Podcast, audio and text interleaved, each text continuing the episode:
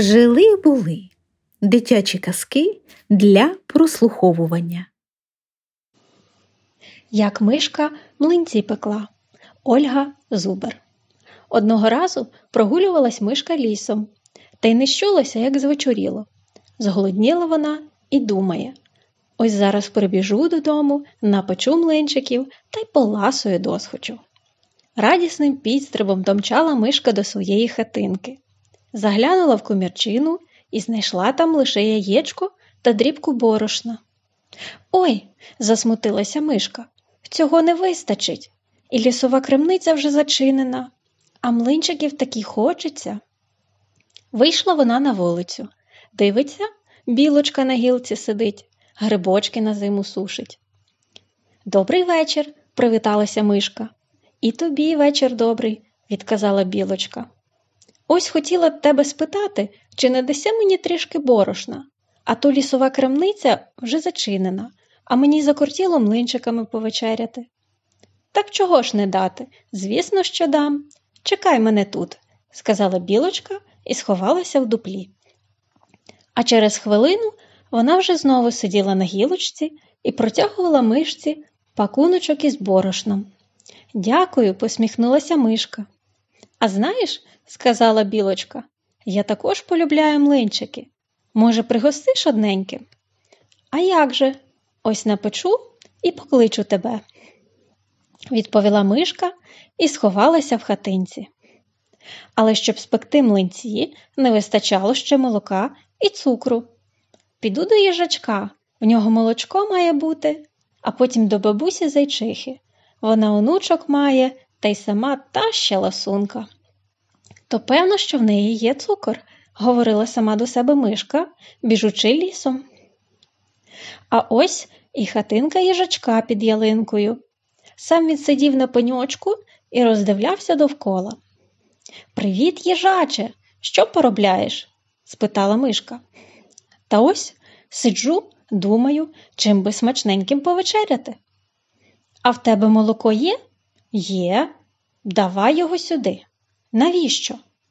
Я зараз напечу смачних млинців, а ти прийдеш та й повечеряєш. Згода? Згода.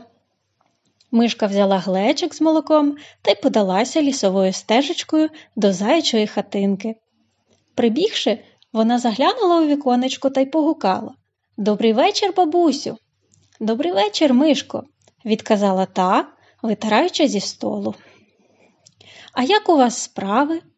Та ось, думаю, чим онучок годувати. Вони такі варидухи. Те не хочу, те не буду. От такі справи. А у вас є цукор? Є. А чи не дасте й мені трішки?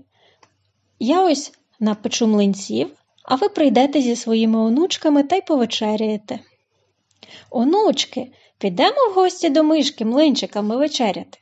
Підемо, підемо, запищали онучки. А млинчики будуть смачні, смачнющі, пухкенькі, м'якенькі, солоденькі, прибалакувала бабуся, насипаючи мишці цукор.